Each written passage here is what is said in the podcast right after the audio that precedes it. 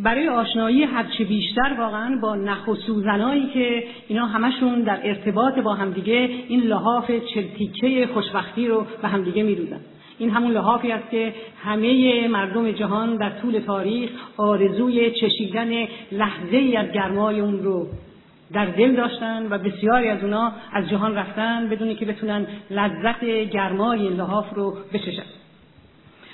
معلوم نیست که این تقصیر از مردم جهان بوده یا تقصیر از خود خوشبختی که مثل سیمرغ قافنشین بوده و مثل کیمیا خیلی دست نایاب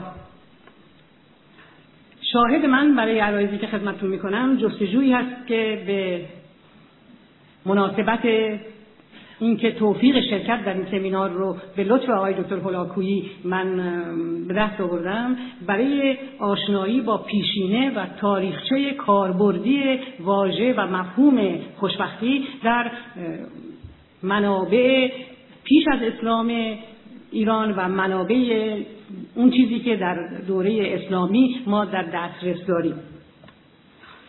نیازی شاید نباشه که من به این نکته اشاره بکنم که خوشبختی یک کلمه مرکبه.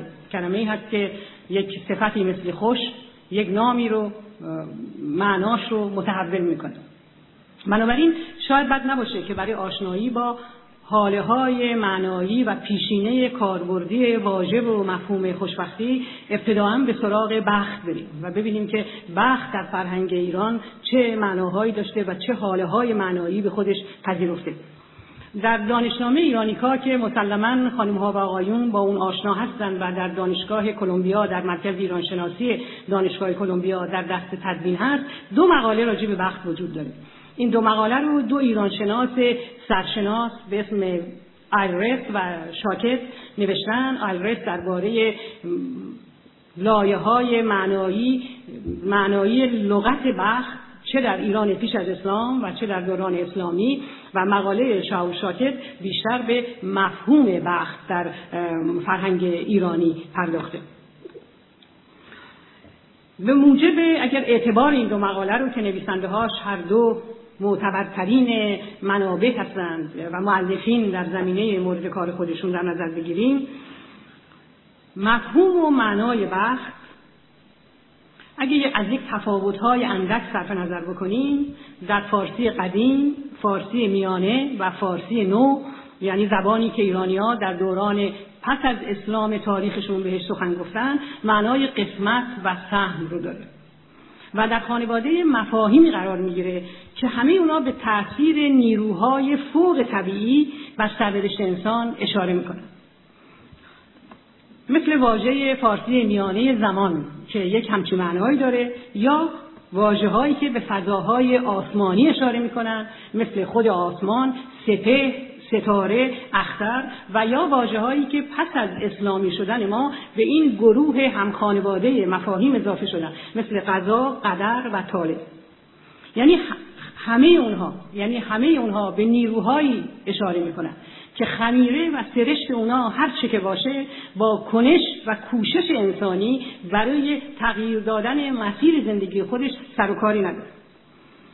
شاید به عنوان یک تنوع بد نباشه که به این اشاره بکنیم که از واجه های همخانواده بخت در فارسی میانه واژه باختنه که معنای از دست دادن و فرونهادن همه چیزهایی که ما داریم درش نفته و مفهوم آزمودن بخت باز مفهومی است که در دوره های مختلف تاریخ ایران به کار آمده و البته تکلیفش با بخت آزمایی مقداری شاید تکلیف ما هم با بخت و آزمودنش روشن بکنه. و شاید جای خوشبختی باشه که وقتی من این مقاله ها رو نگاه می‌کردم به جمله بهش برخوردم که هنوز پیوند بین بختک و بخت از نظر علمی قابل اثبات نیست. بنابراین شاید ما بیشتر بتونیم با بخت به عنوان یک عامل قابل پذیرش کنار در جهانبینی دوره ساسانی همونطور که خانمها با آقایون مستحضر هستند جهان آوردگاه نیروهای خیر و شر هست یعنی اهورا و اهریمن. جایگاه بخت اهمیت خیلی فوقالعاده پیدا می‌کنه. یعنی بخت در این جهان بینی نه از اهورامزدا فرمان می‌بره نه از اهریمن یعنی نه به امر و نههای مذهبی گوش میده و نه اینکه رضای اهورامزدا و اهریمن براش اهمیتی دارد. جالبتر اینه که زندگی روزمره آدمیان زن فرزندان قدرت و ثروت داشتن و نداشتنش همه در حیطه فرمانروایی بخت قرار می‌گیره. و اگر یک کمی به مجموعه چیزهایی که ما می‌تونیم در طول زندگیمون داشته باشیم فکر بکنیم جای زیادی برای قدرت نمایی نیروهای دیگه باقی نمیمونه این مفهوم از وقت کم و بیش در دوران پس از اسلام تاریخ ایران هم ادامه پیدا می‌کنه با این تفاوت که پیوند بخت و تقدیر با آسمان و با جایگاه مذهب در آسمان هر روز مستحکمتر و مستحکمتر میشه و رنگ و بوی اسلامی آشکارتری به خودش می‌گیره. و به هر تقدیر کنش و کوشش انسانی در چگونگی اون کلا بدون تاثیر باقی میمونه. و باز هم جالبتر این که همونطور که آقای دکتر کریمی عکاس هم اشاره کردن تحمل در دیوان شاعران بزرگ ایرانی هم نتیجه شبیه به این درباره مفهوم بخت به دست ما خوشبختانه در دهه های اخیر به برکت بررسی ها و تحقیقاتی که پژوهندگان مختلف کردند تحقیق در بکارگیری واژه ها و مفاهیم مختلف از طرف شاعران بزرگ ایران آسانتر شد. یعنی ما فرهنگ بسامدی یا مجموعه واژگانی رو که شاعری مثل حافظ و اخیرا در مورد سعدی هم همین اتفاق افتاده. ما اینا رو در دست داریم و ما می‌تونیم خیلی آسون با مراجعه به این فرهنگ ها بدونیم که واژه ها و مفاهیم مختلف رو شاعران بزرگ ایرانی چگونه به کار گرفتن. نتیجه این تحقیقات نتیجه نگاه کردن به این فهرست ها نتیجه خیلی قابل تحمل کلمه خوشبختی کلمه مرکب خوشبختی به طور کلی از دیوان سعدی حافظ و نظامی قائبه یعنی اصلا ما با کلمه به نام خوشبختی برخورد نمی‌کنیم. سعدی نیکبخت رو نه بار به کار می‌بره. نیکبخت. نیکبختی رو یک بار به کار می‌بره. نیکختر رو یک بار به کار می‌بره.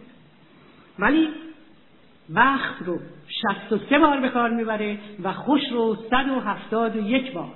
ولی هرگز خوش و بخت در سراسر دیوان سعدی به هم نمی‌رسن و ما کلمه ای به نام خوشبخت یا کلمه مرکبی به نام خوشبخت در فرهنگ واژگان سعدی نمی‌بینیم.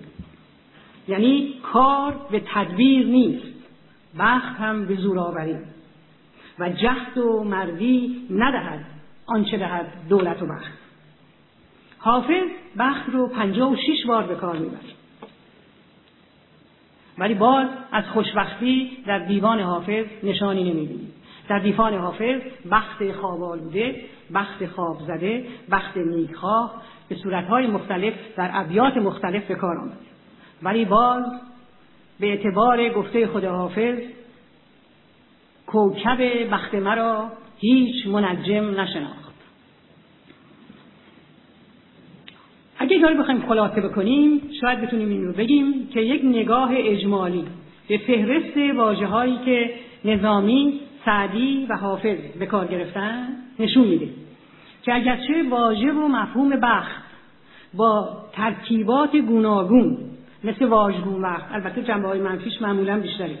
واژگون بخت، نگون بخت یا بختشون یا روزگار برگشته به صورتهای مختلف در دیوان اینا به کار میره اما از ترکیب صفت خوش با بخت یا خوشبختی و خوشبختی در دیوان اینا نشانه نمیده آیا معنای این این هست که پیشینیان ما هرگز آرزوی زندگی به مراد دل رو در سر نمیپرورونند و آیا معناش این هست که هرگز در طلب یک زندگی نیک آسوده نبودن شاید اینطور نباشه.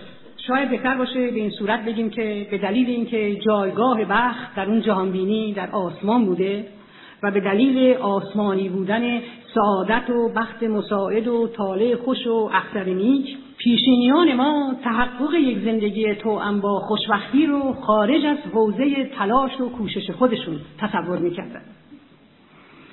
و شاید بد نباشه که به این صورت مطلب رو بیان بکنیم که واژه و مفهوم بخت هم مثل بسیاری از مفاهیم دیگه که در گذر ما از دوره پیشا مدرن تاریخمون به دوران مدرن تاریخمون تحولات بنیانی پذیرفتن و لایه های معنایی رو به خودشون پذیرا شدن که در بسیاری از موارد با کاربردهای جا افتاده پیشین اونا متفاوته یک سرنوشتی شبیه به این رو پشت سر گذاشته. در دوره پیشامدرن تاریخ ایران که ستارگان قدر اول درخشانی مثل حافظ و سعدی و نظامی و اینا آسمان اون رو رنگین کردند و نورانی مفهوم بخت و سعادت بیشتر معنای پوشیده شدن در انوار الطاف الهی رو داره. و چون آدمیان در لحظه تقسیم بخت در آسمان در صحنه این بار عام حضور نداشتن یعنی نقشی در سرنوشت خودشون نمی‌تونستن به عهده داشته باشن راهی نداشتن جز اون که باز به اعتبار گفته حافظ رضا به داده پروردگار بدن و با جوینی گشاده از گره زندگی رو به صورتی که از پیش براشون مقرر و پرداخته شده پذیرا بشن. همچنین واقعا مفهوم و واژه سعادت که با همه لایه های معنایی مختلفی که در متون کلاسیک ایرانی پیدا می‌کنه باز به آسمان و به رستگاری اون جهانی پیوند می‌خوره و با زندگی زمینی و روزمره و درگیری هایی که آدمیان در گذر از امروز به روز دیگه زندگیشون دارن سر و کاری نداره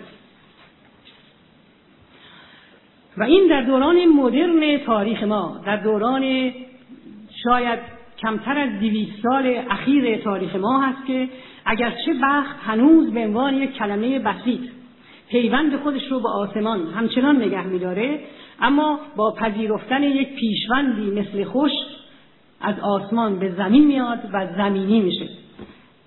و بعد از هزاران سال زندگی در آسمان و کنار گذاشتن همه نیروهای انسانی از امکان تاثیر در سرنوشتمون و سرنوشت خودشون جایی باز می‌کنه برای کشش و کنش انسانی برای اینکه بتونه مسیر این وقت رو تغییر بده. یعنی انسان مدرن نه تنها ایرانی بلکه ایران به دلیل قرار گرفتن در مدار تحولات جهانی وقت و زندگی رو به جای آسمان در فرمان می‌گیره و جایی برای آسمان و سپهر و ستاره که قبلا سرنوشت همه آدمیان رو رقم می‌زدن دیگه باقی نمیزن جالب اینه که در گذر ما از دوران پیشامدرن تاریخمون به دوران معاصر مفهوم عشق و پیوند بین عشق و خوشبختی و مسیری که زندگی عاشق و معشوق بعد از رسیدن به وسال همدیگه طی می‌کنن یک سیری شبیه به این رو پشت سر می‌ذاره اگر ما عشق رو به عنوان کشش بین دو موجود انسانی در نظر بگیریم می‌تونیم بگیم که داستان این کشش با داستان آفرینش انسان چه به روایت های مذهبی و چه بنابر اسطوره های یونانی تقریبا همزمان با همدیگه آغاز میشه.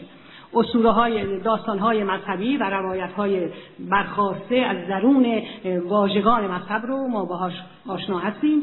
در اسطوره های یونانی به اعتبار اون چی که افلاتون در رساله سمپوزیوم یا زیافت بهش اشاره می‌کنه آدمیان در سرآغاز موجوداتی هستند کروی و کامل یعنی و هم زن هستند و هم مرد. معلوم نیست چرا روزی این آدمیان گناهی می‌کنند و خدای خدایان بر اونها خشم می‌گیره و این موجود کروی کامل دو جنس رو به دو نیمه تقسیم می‌کنه و هر کدوم از این دو نیمه رو به گوشه از جهان پرتاب می‌کنه. در این تصویری از عشق که ما در رساله افلاتون می‌بینیم عشق عبارت میشه از شوق با پیوستن به اون نیمه گم شده. از شوق دوباره یکی شدن با محبوبی که در واقع نیمه گم شده وجود ماست این عشق عشق عشقی که افلاتون از زبان آریستوفان بهش اشاره می‌کنه در این رساله دو ویژگی مهم داره. یکیش اینه که مناسبات جنسی بخشی از فرایند کلی به هم پیوستن این دو نیمه از هم جدا شده است. و یک نمادی است در واقع از اتحاد دوباره عاشق و معشوق. و مطلب بسیار مهم دیگه این که اون نیمه گم شده همیشه یک فرد خاصه و هیچ کس دیگه نمی‌تونه جای اون نیمه گم شده افلاطونی رو بگیره. و چون معلوم نیست که خدای خدایان اون نیمه گم شده رو به کجای عالم پرتاب کرده بنا به روایت هایی که ما در ادبیات از طریق ادبیات در دسترس داریم هرگز وسال به این دو نیمه از هم جدا شده میسر نمیشه. و تمام ادبیات جهان رنگین میشه از تلاش و کوشش و راهی که این دو نیمه از هم جدا برای دوباره پیوستن به هم دیگه طی می‌کنن و خیلی به ندرت ما از سرنوشت اونا بعد از رسیدن دوبارهشون به هم دیگه اطلاعی از در دست داریم.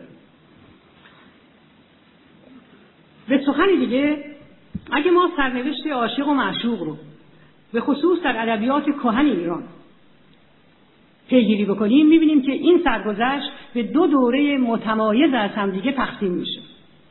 یکی دوران پر از تب و تاب پیش از وسال که ادبیات کهن ایران واقعا از نمونه های درخشانش رنگینه و یکی دوران پس از وسال یعنی دورانی که به نظر می‌رسه که این دو نیمه گم شده به هم دیگه رسیدن که ادبیات عاشقانه کهن ایران درباره اون خیلی عاقلانه و خردمندانه سکوت می‌کنه.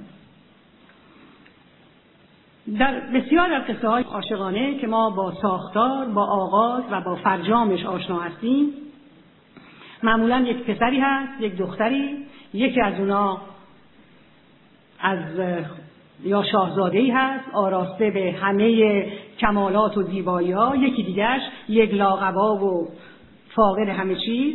یکیشون از فرادست میاد یکیش در فرودسته. و اینا بنابر یک پیشگویی یا بنابر رویدادهای زندگی و سرنوشت در یک لحظه و یک نگاه به همدیگه دل میبازن. و باز اگه گفته زیبای حافظ رو به خاطر بیاریم تمام زندگی و نیروی زیستی اونها از اون لحظه دیدار نخستین تبدیل میشه به دویدنی برای رسیدن به اون کعبه موعود به صورتی که دیگه تمام خارهای مغیلان به نظرشون حریر میان. یعنی اینا زمین و آسمان رو به هم دیگه میدوزن به دریاها شلاق می‌زنن از کوهها گذر می‌کنن. همه موانع و تنگناهایی رو که بر سر راهشون قرار گرفته از بین بر میدارن و اگه شانس بیارن یکی از اونا یا هر دوشون چه دور از هم و چه با هم به زندگیشون خاتمه ندن یا زندگیشون خاتمه پیدا نکنه اینا به وسال همدیگه می‌رسن. ولی اگه ما جمله پایانی همه این قصه های عاشقانه خوشفرجام رو به خاطر بیاریم تنها چیزی که می‌دونیم این هست که اینا تا پایان عمر با همدیگه به خوبی و خوشی زندگی می‌کنن. یا اون چیزی که در زبان انگلیسی خیلی رایجه که they live happily ever after. یعنی درست بعد از این جمله پایانی که نشون دهنده رسیدن عاشق و معشوق بعد از گذر از این همه راه پر برای رسیدن به هم دیگه دوران سکوت متنهای عاشقانه کهن ایران آغاز میشه. و ما دیگه هیچ اطلاعی از زندگی عاشقان و معشوقان در دست نداریم. یعنی همه قصه های عاشقانه با همه زیبایی و شیرین کلامی همه داستان هجران و همشون روایت پیش و خمهای جاده پر از دستاندازی هستند که رسیدن عاشق و معشوق رو به طرف شب سختیاب وسال هموار می‌کنه ولی همه شاعران نویسنده های ما این عاشق و معشوق رو درست در هجره زفاف به حال خودشون رها می‌کنن و دیگه حتی احوالشون هم نمی‌پرسن. و نمی، نمی‌پرسن که به سر این دو آدمی که اینقدر برای رسیدن به هم دیگه تلاش کردن چه آمده. شاید فردوسی که از بسیاری از جهات در بین شعرای ایران جایگاه متمایزی داره از این نظر هم در بین شاعران ایرانی ممتاز باشه که مثلا در سرآغاز داستان ویژن و منیژه که یکی از شبهای تاریک شعر سرایی و سیالیت زبان و کلام اوست به بودن یار مهربانی در خانش اشاره می‌کنه که مهربانی او در واقع چراغ این شب تاریک میشه و آسمان اون شب رو روشن می‌کنه. از این نظرگاه خاص شاید هزار و یک شب هم نه تنها در ایران بلکه در جهان هم از این نظر داستان یگانه باشه. داستان هزار یک شب داستان چارچوب هزار یک شب که موضوع یکی از گفتگوهای ما در سمینار قبلی هم بود. برخلاف بسیاری از داستانهای عاشقانه جهان نه با عشق بلکه با ازدواج و زناشویی آغاز میشه. ازدواج شیرین کلامترین دختر جهان و سرزودمان همه قصه پردازان عالم با شاه بیدادگری که با نگاهی بیمارگونه به جهان و به زنان نگاه می‌کنه. شاهی که هر شب با یکی از دخترای باکره شهرش عروسی می‌کنه و هر بامداد سر اون دختر رو از تنش جدا می‌کنه. به سخن دیگه روز عروسی این عروسان واژگون وقت بی کلام هزار یک شب با روز مرگ اونها همزمانه. تا اینکه بعد از اینکه جان زیباترین دختران سرزمین شاه و سرزمین شهرزاد به باد میره نوبت به خود شهرزاد می‌رسه. اما شهرزاد برخلاف دختران خاموش سرزمینش با کارآمدترین سلاح جهان یعنی با سلاح واژه و کلام به خوابگاه مرگافرین شاه میره و درست با همین سلاح مرد رو از کارایی توهی می‌کنه. شهرزاد هر شب برای شاه یک قصه میگه و نقطه اوج کلام شهرزاد با برآمدن آفتاب همزمانه. و شاه که شیدای شیرین کلامی شهرزاد و مشتاق شنیدن پایان سرگذشت قهرمانان قصه هست که شهرزاد براش روایت می‌کنه مرگ شهرزاد رو 24 ساعت به تعبیق میندازه. و این تعبیق هزار و یک شب به درازا می‌کشه. و وقتی قصه های شهرزاد پایان می‌رسه شهرزاد و شهریار صاحب سه فرزند هستند. یعنی ما در هزار یک شب برخلاف بسیاری از این قصه های عاشقانه دست کم از اون چیزی که در این هزار یک شب به رابطه مشترک شاه و شهرزاد میگذره یک اطلاعگونه و خبری در دست داریم. با وجود این هنوز نمی‌دونیم که در هزار و یک روز این هزار و یک شب بر شهرزاد و شهریار چه گذشته. از داستان هزار و یک شب اطلاعی که بتونه زندگی این دو نفر رو در گذر از اون افتخیزهای دوران مشترک زندگی بیان بکنه ما نشانه نمیدیم. حالا اگه ما از هزار یک شب به خصوص داستان چارچوبش که در اون کفه زندگی بعد از وسال بر کفه عشق قبل از وسال یعنی دوران هجران میشربه صرف نظر بکنیم. در بسیاری از قصه های عاشقانه کهن از پیوند بین عشق و خوشبختی و اون چیزی که بعد از وسال به عاشق و معشوق میگذره یا گذشته نشانی نمی‌بینیم. مثل اینکه روایت های عاشقانه کهن که تنها در تبوتاب هجران به معنا می‌رسن و در اونا لذت کلام به گونه جانشین لذت کام میشه به طور کلی از پا گذاشتن به وادی پرخطر زندگی مشترک عاشق و معشوق اینا سر باز می‌زنن.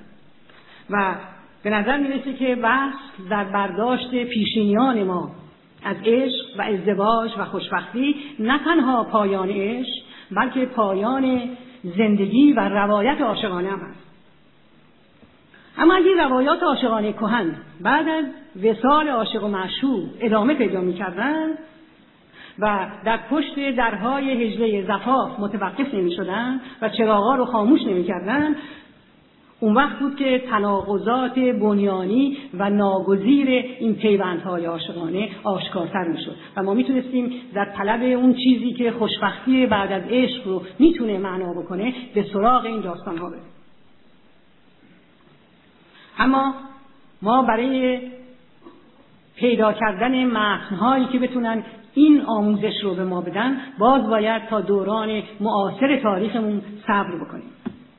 به این معنا که پیدا شدن سر و کله رویدادهای زندگی روزمره در قصه ها و روایت ها کام ها و ناکامی های عاشق و معشوق بعد از رسیدن به وسال همدیگه فداکاریاشون فریبکاریاشون و همه اون چیزی که پایداری یا از هم پاشیدگی زندگی بعد از وسال رو برای ما مشخص می‌کنه ما باید صبر بکنیم و درست به این نکته بیاندیشیم که این مفهوم از عشق یعنی زندگی مشترک عاشق و معشوق بعد از رسیدن به وسال درست مثل مفهوم خوشبختی که در گذر از دوران پیشا مدرن به دوران مدرن تاریخ ما تغییر می‌کنه دستاورد گذر ما از یک سلسله به هم پیوسته از تحولات تاریخی اجتماعی فرهنگی سیاسی و اقتصادی هست.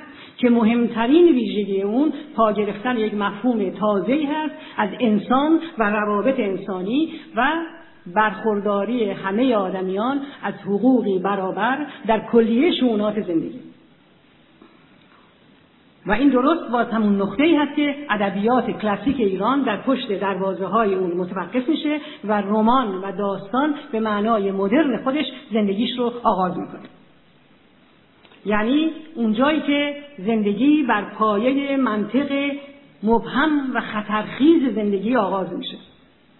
یعنی زندگی مشترک عاشق و معشوق که همچنان که می‌دونیم تازه اول پیاله و بدمستیه. نه اینکه پایان تنش ها و درگیری هایی که ممکنه بین دو نفر آدم پیش بیاد. و به این ترتیب شاید بتونیم بگیم که برای یه آشنایی بین مفهوم عشق و ارتباط اون با خوشبختی و به خصوص بعد از اون چیزی که بر عاشق و معشوق بعد از ازدواج و زناشویی میگذره بایستی از متنهای کهن فاصله بگیریم و به سراغ رمانها و داستانهای جدید بگیریم و این پرسشی رو که متنهای کهن از پاسخ به اون ناتوان هستند ما از داستانهای مدرن فارسی بپرسیم و بپرسیم که آیا عشق و پایداری عشق بعد از ازدواج و خوش خوشبختی بعد از ازدواج آیا در حیطه تجارب انسانی ممکن هست یا نه؟ اگه ما روایت های کهن ادب فارسی رو از نظر مفهوم عشق و باستاب چهره عاشق و معشوق با روایت های معاصر ادب فارسی در کنار هم دیگه بذاریم به تفاوت‌های خیلی قابل توجهی می‌رسیم که به عشق همچنان که خواهیم دید در مفهوم امروزی اون چهره بسیار آگاهانه تر، سنجیده تر و شاید پایدارتر و امیدوار کننده میده. مهمترین این فرقا در اگر این دو چهره رو در کنار هم دیگه بذاریم این است که چهره معشوق در ادبیات کهن اصلا زمینی نیست بلکه آسمانی خدایی و کامل.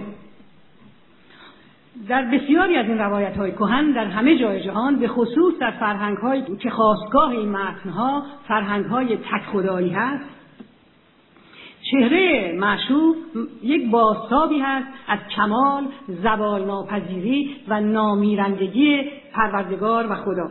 و در واقع و به صورتی یک نمایشی است از توانایی ذهن انسان برای آفریدن امر کامل از رویدادهای ناکامل برای آفریدن امر نامتناهی از امور متناهی و برای آفریدن انسانهای کامل از همه انسانهایی که هر کدوم به گونه صاحب نقص و کمبودی هستند.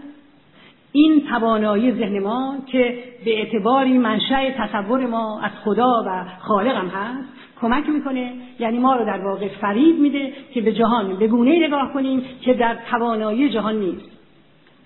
و به موجودات انسانی به صورتی نگاه کنیم که نه برابر با توانها و صفات واقعی اونها بلکه یک بازتابی از آرزوی ما برای تصور کردن کمال نامیرندگی و زوال ناپذیری و بی و نقص بودن. شاید این همون خاصیت تالی بخش عشق که در دوران کهن عرفای ما بیشتر از آدمای دیگه با اون آشنا بودن. و نقش این گونه اندیشیدن به معشوق رو در شکوفا شدن اندیشه خودشون که مشتقی از ویژگی های زمانه و فرهنگ و تاریخ و دوران هست و به خصوص گویا شدن و برگشودگی و سیالیت زبان و کلامشون میشناختن که اون چیزی که در رابطه بین شمس و مولانا می‌بینیم نمونه کاملی از آگاهی به این هست که حضور یک انسان دیگه تا چه اندازه می‌تونه توانایی های ذهن ما رو برای آراستن اون انسان به صفاتی که در وجود اون انسان نیست شکوفا بکنه و تصوری این چنین که ما از شمس در ادبیات ایران می‌بینیم به وجود بیاره. دومین تفاوت این عشقهای کهن با عشقهای امروزی کور بودن اون عشق کهنه و این بینایی و برگشودگی چشمی است که ما در عشقهای همروزگار و همزمان خودمون می‌بینیم. شاید بهترین نمونه که ما می‌تونیم درباره پیوند بین کوری عشق و کوری عاشق ارائه بدیم داستانی است که در مصنوی هست که در اون یک عاشقی در تمام شبهای سال عرض رودخانه دجله رو طی می‌کنه برای اینکه در اون سوی شب به وسال معشوق برسه. فرارسیدن زمستان یخبندان بودن آب دجله هیچ کدوم مانعی بر سر راه این عاشق نیست. عاشق به دلیل حرارتی که عشق درش ایجاد می‌کنه سرما رو نمی‌فهمه از رودخانه عبور می‌کنه و در اون سوی شب محبوبش رو می‌بینه.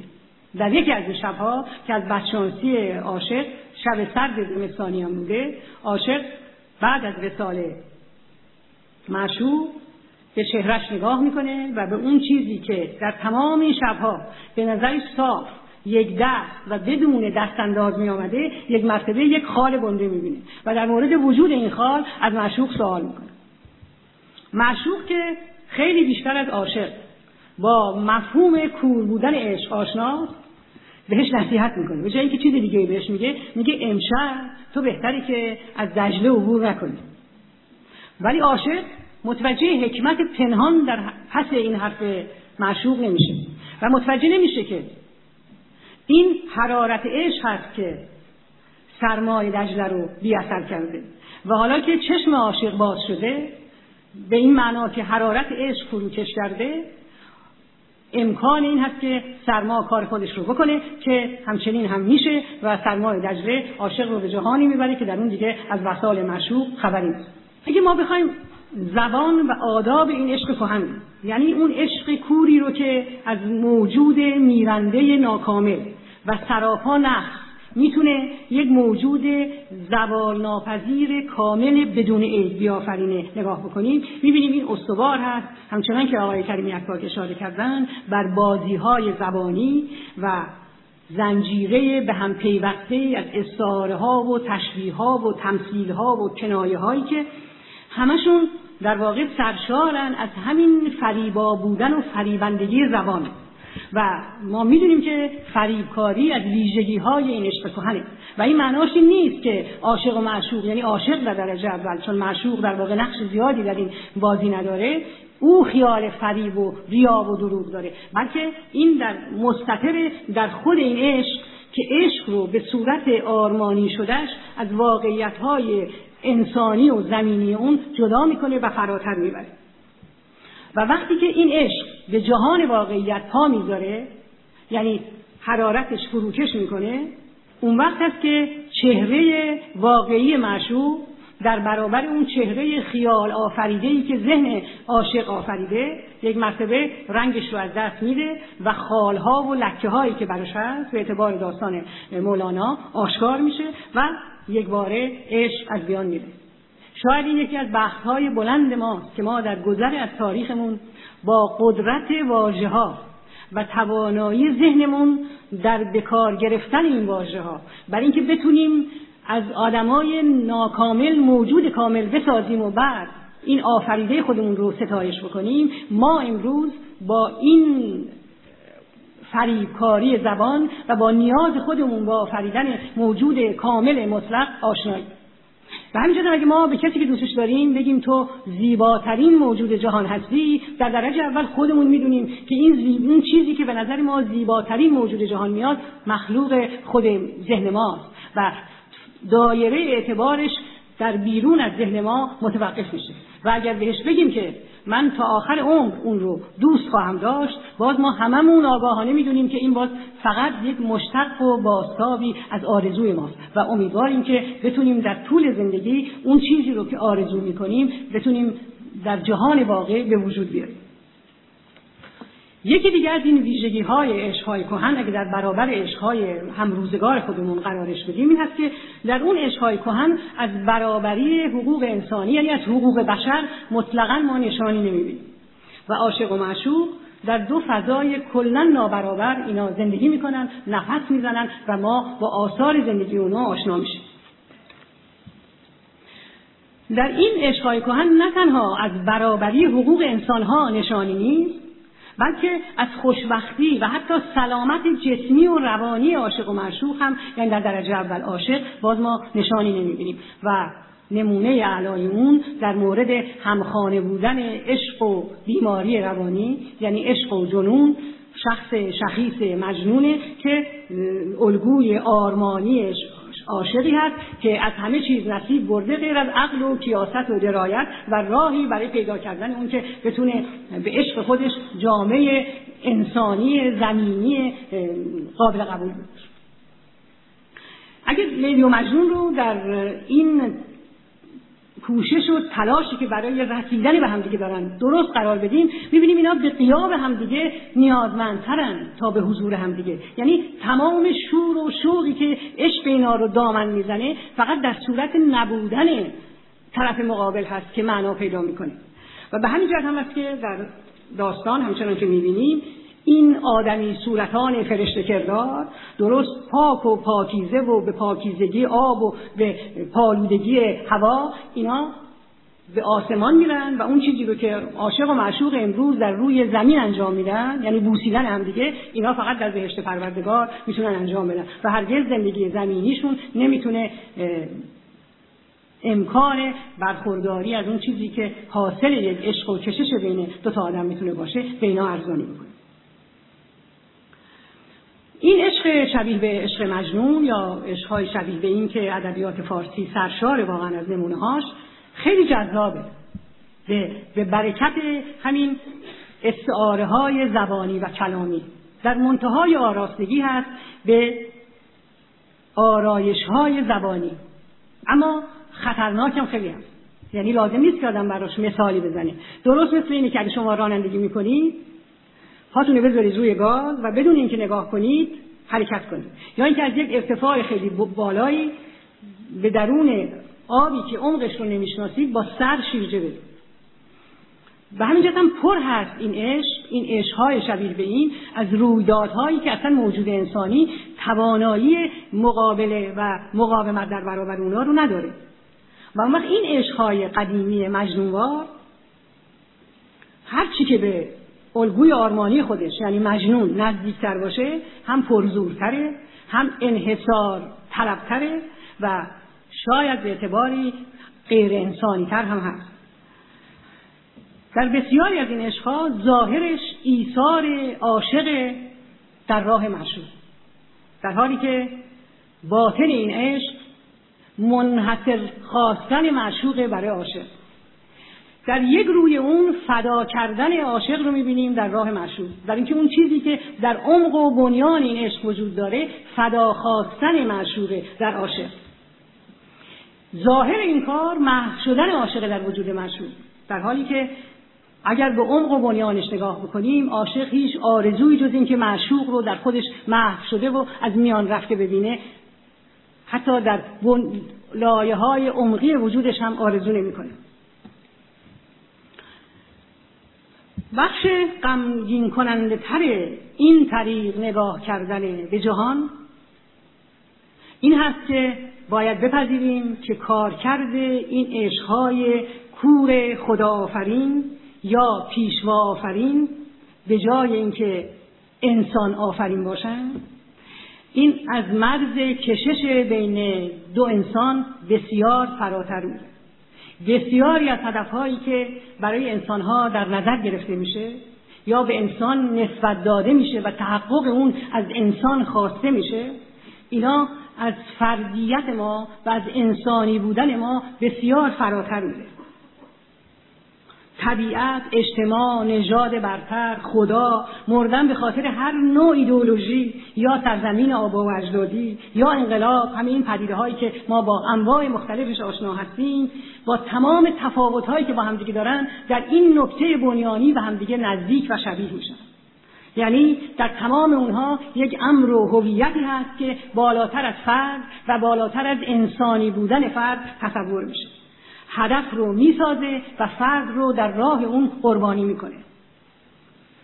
معشوق رو تا مرتبه پیشوا بالا می‌بره و از فرد یک فدایی سرسپرده می‌سازه. روانشناسی رو به صورتهای مختلف نشون داده و شاید فروید بیشتر از اونهای دیگه به این نکته اشاره کرده که سرسپردگی که فاشیست های آلمان در جنگ بین الملل دوم یا قبل از اون به هیتلر نشون می‌دادن. در واقع یک شکل پیچیده ای از اون رابطه سادو مازوخیستی بوده که عاشقانه است. و در اون انرژی لیبیدو یک فوران خشمالود ناگزیر پیدا می‌کنه خشونت آمیز میشه و به صورت خشن کنترل ناپذیر و مهار ناپذیری تخلیه میشه و فاجعه میآفرینه به صورتی که نیازی به برشمردن ابعاد اون نیست. این رو میلان کونرا نویسنده همزمان ما نویسنده چک به صورت دیگه ای بیان می‌کنه. و اون که افراد انسانی با سینه هایی برآمده و برام براماسیده از عشق در واقع به نام مقدس عشق مرتکب هر نوع فاجعه و بدبختی برای دیگران میشن و نام عشق رو برش می‌ذارن و زیر عشق پنهانش می‌کنن. باز شاید اگه ما بخت رو به مفهوم کهنش در نظر بگیریم این بخت بلند ماست که ما در دورانی زندگی می‌کنیم که در اون عشق هرچه بیشتر داره عادی میشه داره پیراسته میشه از هر نوع انگیزه ماورایی و فوق انسانی و پیراسته شدن عشق از این پیرایه هایی که ما در طول تاریخ بهش بستیم یک چشمانداز تازه رو در برابر ما باز می‌کنه. یعنی موجود ناکامل رو نه خدا و رهبر و پیشوا بلکه موجود ناکامل رو ستودنی و دوست داشتنی می‌کنه. یعنی ما رو از یک تجربه عظیم اگزیستانسیل عبور میده و با ابعاد انسانی و نه ماورایی خودمون و اون کسی که دوستش داریم آشنامون می‌کنه و به ما این امکان رو میده که عشق خودمون رو نثار هستی ناتمام یک انسان دیگه بکنیم. پیشفرز به وجود آمدن چنین عشقی پذیرفتن نقص ناکامل بودن و همه ناتوانایی های خود ما هست که امکان این رو به ما میده که به جهان نگاه کنیم آدما رو به صورتی که هستن یعنی اون دقیقا به صورتی که مثل ما هستن ببینیم و عاشقانه دوستشون داشته باشیم. و این قبی این طریق دوست داشتن شاید بهترین کاری هست که ما در طول تاریخ بهش رسیدیم و امروز از دست ما برمیاد. یعنی ما در گذر خودمون از تمام فراز و نشیبهای عالم و روزگار و تاریخ آموختیم که باید به عشق نه به اون صورت آرمانی شدهش بلکه به صورت فضایی که تناقضهای جسم و جان ما و اون کسی که دوستش داریم در اون امکان بروز و به درست به دلیل همین بروز امکان حل شدن و از بیان رفتن رو پیدا می‌کنه بیانشه و این عشق معناش این هست که از اون صورت بسته کهن بیرون میاد و تبدیل به یک مفهوم برگشوده میشه. سراغ این عشق رو به جای اینکه ما در ادبیات کهن بگیریم باید در ادبیات معاصر و در شعرها و داستانهایی بگیریم که شاعران و نویسندگان همزمان ما به وجود آوردن. یعنی عشقی که به جای اینکه سرش تو آسمون باشه پاش تو زمین. و رگه های خوشبختی رو به جای اینکه به صورت غیر واقعی و غیر ممکن, ممکن جستجو بکنیم در اون لحظه های به هم پیوسته پیدا بکنیم که پیوستن با اونها زندگی رو در یک مقاطعی از عمر ما تبدیل به یک جشن و سرور و شادمانی می‌کنه. در این رمان های معاصر که شاید راوی سرگذشت انسان ایرانی امروز باشند اولا بنیان کار بر این هست که ما ناچاریم از اون بهشت رویایی فاصله بگیریم. و به جای اون زن یا مرد آرمانی زن و مردی رو انتخاب بکنیم که انسانی و زمینی و ممکن و واقعی باشن. یعنی از رویا و بلند پروازی های عشق افلاتونی که ادبیات ما در دوران کهن به نمونه های بسیاری از اون واقعا آراسته است چشم بپوشیم و اون صورت آسمانی رو زمینی بکنیم و باهاش کنار بیاریم یعنی یادمون باشه که دوست داشتن یک آدم معناش قرار گرفتن مستمر در یک حالت ثابت تغییر ناپذیری از دلدادگی نیست. بلکه ما یک رابطه آونگی بین دلدادگی و دلازردگی رو حتما بایستی پشت سر بذاریم منتها نگاه آگاهانه ما به چگونگی این پیونده و به چگونگی این دلازردگی ها هست که استمرار و پایداری رابطه ای رو که ما با اون کسی که دوستش داریم برقرار می‌کنیم تضمین می‌کنه. و این امکان رو به وجود میاره که در طول زمان ما با این حس و عاطفه حرکت بکنیم. شاید با این مفهوم مدرن از عشق و خوشبختی رو ما بیشتر از هر کس دیگه مدیون حضور زنان در عرصه اجتماع باشیم یعنی زنان ما یا زنان جهان که قرنهای دراز منتظر نوبت عاشقی در صف ایستاده بودن و هرگز یا عاشق نمی شدن یا اینکه هیچ شاعر و نویسنده جز به ندرت پرداختن به عشق اونا رو وجهه همت خودش قرار نمی‌داد امروز در عرصه عشق و عاشقی جویا و خواستار خوشبختی هستند و از اون مهمتر این که در گذرشون از این 150 سال یا 200 سال اخیر تاریخ به نقطه ای رسیدن که خوشبختی رو نه در واکنش به اون چه که شریک زندگیشون انجام میده بلکه به صورت کنش مستقیم آگاهانه انسانی که دیگر حالت عکس نشون دادن بیرون آمده انجام میدن. شاید فرصت نباشه واقعا به نمونه های این زیاد اشاره بکنیم ولی در صحنه عاشقی ایران که مردان عاشق یک کتاب بودن هم ایثارگر بودن و هم مدام مشغول هنرنمایی امروز ما با زنانی سرکار داریم که به دلیل این تجربه های تاریخی و درست به دلیل زن بودنشون این تجربه رو به درون فضاهای خانواده بردن. بسیاری از نوشته هایی که زنان نویسنده امروزی ایران می نویسن اینا در فضای خانه می‌گذاره و منعکس در رابطه هایی که بین افراد خانواده شکل می‌گیره. شاید یک نمونهش که بتونیم بهش اشاره بکنیم نمونه داستانی هست که طاهره علوی نویسنده داستانهای کوتاه هست و این داستان به نسبت از داستانهای دیگرش بزرگ بلندتره. عنوان داستان هست خانم نویسنده. خانم نویسنده یک آدمی هست که زن یک کسی میشه که این از ازدواج قبلیش دختر چهار پنج ساله. فضای اول داستان ورود این شوهر تازه است با یک چمدان و یک بچه به خونه خانم نویسنده. خانم نویسنده چون نویسنده است چون ادعای روشنفکری داره در تمام طول داستان تمام تمهیدات رو به کار می‌بره برای اینکه به این بچه بگه که من اصلا خیال ندارم جای مادر تو رو بگیرم. من فقط می‌خوام دوست تو باشم. ولی همین خانم نویسنده که قلم رو در دست داره داستان رو به صورت پیش می‌بره که جمله پایانی داستان اینه که خانم نویسنده می‌دونه که از ابتدا هم می‌خواسته سر خودش و هم سر تمام خوانندگانش و هم سر اون بچه کلا بذاره و این از همون آغاز هیچ خیال دیگه ای جز اینکه بخواد جای مادر این بچه رو بگیره نداشته. معنای این که یک زن نویسنده بتونه داستانی رو استوار بکنه در این سفر خودش از ناآگاهی به آگاهی. معنای این هست که این نویسنده قدرت نگاه کردن به جهانش از طریق همین تجربه اگزیستانسیل تغییر می‌کنه. یا خانم زویای پیرزاد در داستان چراغها را من خاموش می‌کنم. قهرمان داستانش رو که یک خانومی هست که دو تا بچه داره و شوهر داره با یک عشق روبرو می‌کنه. ولی پایان داستان برخورد آگاهانه این خانوم هست با عشقی که تمام وجودش رو سرشار کرده. و نه به خاطر اینکه اگر شوهرش بود حتما می‌رفت دنبال کسی که دوستش داره. بلکه با نگاه متعمل آگاه و سنجیدهی که به رابطه های مادری و زناشویش میاندازه آگاهانه بدون اینکه احساس قبل یا شهادت یا مظلومیت بکنه به نفع رابطه پایدارتری که رابطه زندگیش و رابطهش با بچه ها هست از این احساس زودگذر زندگیش فاصله می‌گیره. حالا اگر ما بخوایم به طور خلاصه این نقشه تاریخی این عشق رو ترسیم بکنیم.